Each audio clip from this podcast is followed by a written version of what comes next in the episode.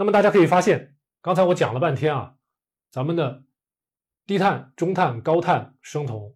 我们的区分的方法是碳水，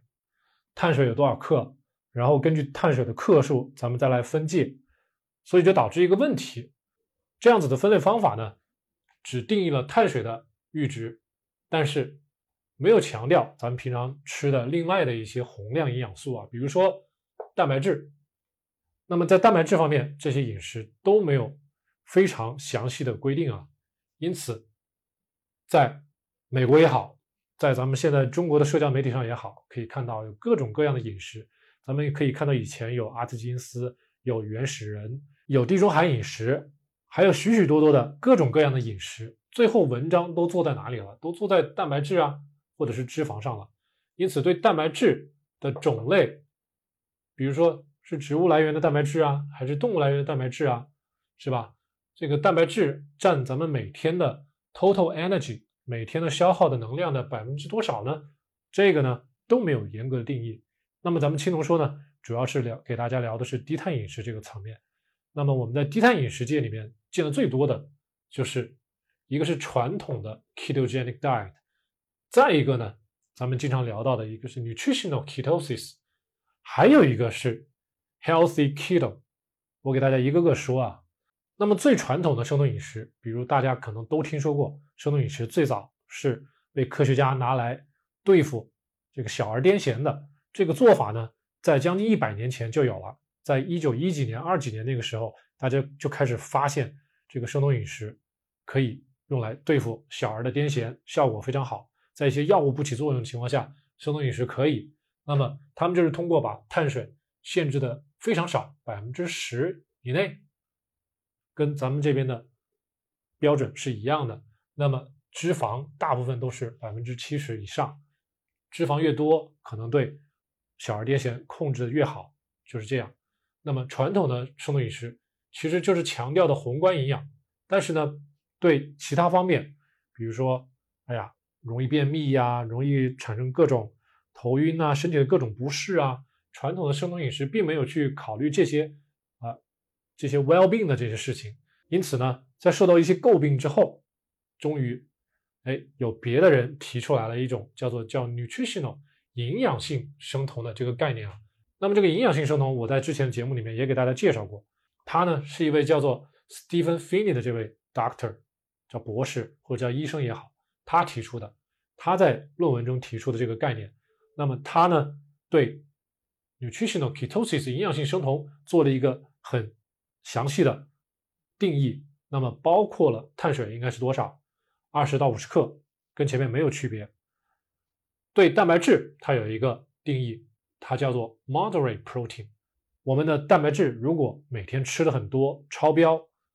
会影响咱们生酮，会影响咱们去减脂减重。所以呢，这个 Stephen Finney 他说，蛋白质。不应该很多，应该叫做中等的 moderate protein。他给的一个计算蛋白质的方法呢，就是一到一点五克乘以这个人的体重。当然了，如果大家仔细去看资料，他这个体重呢是有变化的。如果咱们一个人的体重在正常的 BMI 范围值，比如说十八点五到二十五之间，他就会建议你去乘以这个体重。那么如果比较肥胖、有糖尿病、超重的人，他会建议你这个体重呢，去乘以一个你的 ideal，或者是通过调整之后的，你希望你将来能够达到的一个正常的体重的一个重量。因此呢，这个将来咱们在别的节目里面再给大家仔细说一下，这个 Stephen Finney 到底是怎么来定义这个蛋白质的啊？那么最后对于脂肪这个地方，Stephen Finney 并没有说一定是百分之七十。他是说，fat 脂肪呢，大家可以吃，直到你吃的满足为止。因此呢，对于脂肪来说，实际上是有点悬的，并不是大家所想的一个盘子，咱们只有一小块是蛋白质，剩下的全是一大块肥肉。这个不是正儿八经的营养性生酮。实际上，大家可以这么想：如果有一块肉啊，是五比五的一半。蛋白质一半脂肪，那么换算成为能量，蛋白质呢大概是四大卡每克，那么五乘以四就是二十大卡。但是呢，脂肪虽然是五，它每一克含有大概九大卡的能量，所以虽然是五，五乘以九是多少？四十五。那么大家看起来很平常的一个肥瘦相间的肉，一半瘦肉，一半肥肉，它在能量上，大家可以发现，实际上蛋白质占了三分之一，剩下的是脂肪。这就基本上符合咱们生酮饮食对碳水的要求和对脂肪将近百分之七十的比例的这个要求了。因此，大家只要稍微动动脑筋啊，就不会觉得生酮饮食有多么的恐怖，全是肥肉，吃嘴里全是油，不是这种感觉啊。可能就是五花肉加一点瘦肉，加点蔬菜，可能就是这么一一盘子，就算是生酮饮食了。那么脂肪吃到满足为止。意思就是说，大家可能在做生酮的时候，需要更多的利用自身储备的脂肪，并不一定要把所有的脂肪都从外部摄入，因为我们最终的目的是减脂减重。所以呢，脂肪这一块需要大家首先理解咱们这条概念啊，吃到满足为止。然后呢，并不是大家想象的一嘴油、一大坨肥肉，不是这个样子的。那么目的。是为了大家产生满足感，在产生满足感的前提下，大家脂肪可以吃的越少越好，这样呢才能更加好的调动咱们自身所储备的脂肪，为咱们减脂减重提供帮助啊。那么最后还有一个咱们之前也聊过的一个概念，叫做 healthy keto，这个呢就是伯格医生他所创立的一个概念，而且呢这个概念是拿了注册的啊，是有商标的。大家可以去 Berg 医生的官方网站，可以去看一下这个 Healthy Keto，它是有个 trademark，它是注册了一个商标的。所以呢，它呢跟前面咱们这个学术上的叫 Nutritional Ketosis 不一样的地方，他强调的是对食材的选择，他要求大家尽量的去选择有机的呀，没有受污染的这些食物，尽量的去选好的食材，这是他所强调的 healthy 的这个根本的来源，也就是健康。那么，对脂肪啊，对蛋白质的一些定义啊，他并没有很详细的写在他的网站里面，需要看他的很多视频去找这个资料啊。那么话说回来，不论是 Berg 还是 Stephen Finney，还是以前的阿特金斯啊，很多其他的一些饮食对蛋白质都有不同的定义。那么，到底吃多少蛋白质好，在学术界呢，没有特别统一的一个认识。